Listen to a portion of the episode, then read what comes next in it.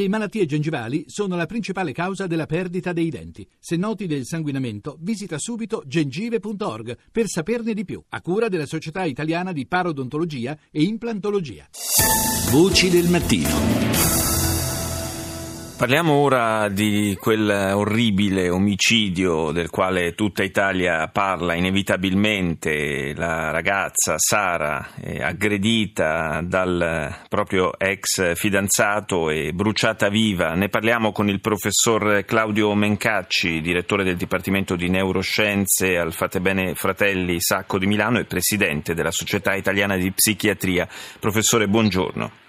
Buongiorno a lei e agli ascoltatori. Una vicenda, lo dicevo, davvero terribile, ci ha colpito tutti, ha impressionato tutti e dalla quale possiamo eh, sforzarci però anche di imparare qualche cosa. Eh, intanto eh, la, la, prima, la prima osservazione è relativa a questa abitudine che abbiamo preso un po' tutti a voltare la testa dall'altra parte. Quelle, la considerazione che è stata fatta è drammatica quando è stato comunicato che in più occasioni qualcuno avrebbe visto o avrebbe potuto vedere la richiesta di aiuto da parte di questa ragazza.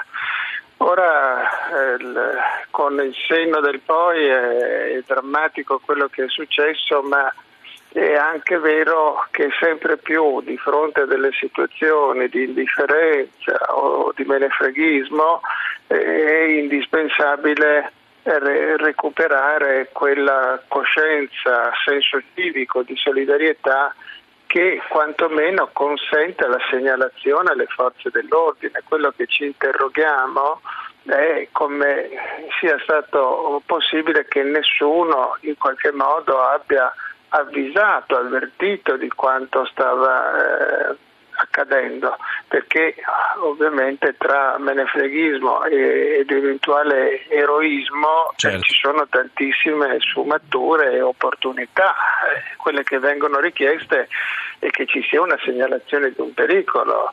Eh, viene, è stato segnalato da più in altre occasioni dove l'indifferenza è regnata sovrana e la drammaticità l'ha fatta poi da padrona.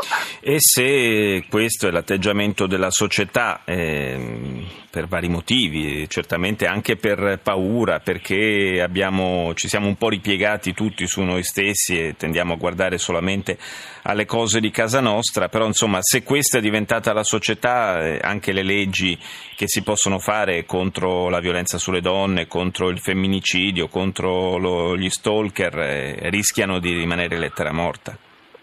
Questo è sicuramente uno dei rischi, anche se in questa occasione purtroppo delle 55 già avvenute fino a fine maggio, perché questi purtroppo sono i numeri, eh, ancora una volta credo che il richiamo che è stato fatto da parte delle persone che, che incominciano ad, ad, avere o cogliere del, una progressiva violenza nei loro confronti, in ogni caso si confidino con le persone che hanno vicino e se questo cresce eh, abbiano fiducia nei confronti delle forze dell'ordine.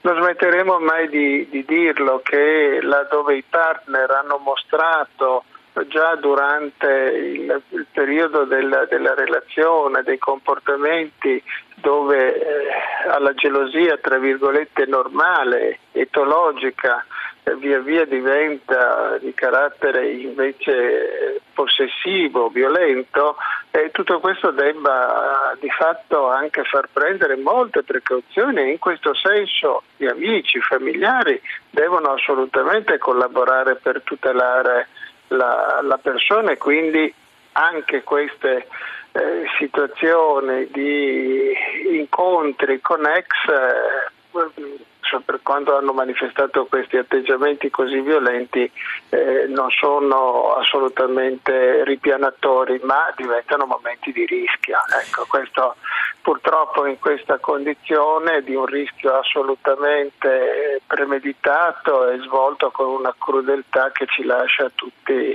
veramente allibiti questa. Sì, davvero lascia attoniti e i dati ci dicono che per quanto in maniera anche istintiva un po' tutti abbiamo timore soprattutto di, di, delle aggressioni che potrebbero venire da sconosciuti, da estranei, poi però il, eh, la statistica ci dice che in realtà la stragrande maggioranza delle aggressioni nei confronti delle donne in particolare eh, matura e si realizza all'interno della cerchia familiare o, al, o all'interno della cerchia delle amicizie. È il 70%, di cui oltre il 50% da, formata da persone che sono o familiari stretti, fidanzati o ex.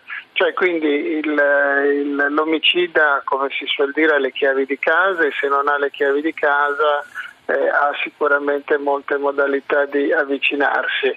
In questa situazione la drammaticità della modalità dice eh, molto anche sulla posta premeditazione, sulla crudeltà, sulla freddezza di quanto eh, è accaduto e soprattutto su quanto fosse eh, intenso la, dire, eh, l'odio. E questo deve farci comprendere veramente a quali livelli può diventare la possessività e quello che è tutto fuorché sentimento, è tutto fuorché passione, ma è solamente distruzione e possessività. Un sentimento distruttivo ma anche in parte autodistruttivo perché poi chi si rende responsabile di questi crimini di fatto distrugge anche la propria di esistenza.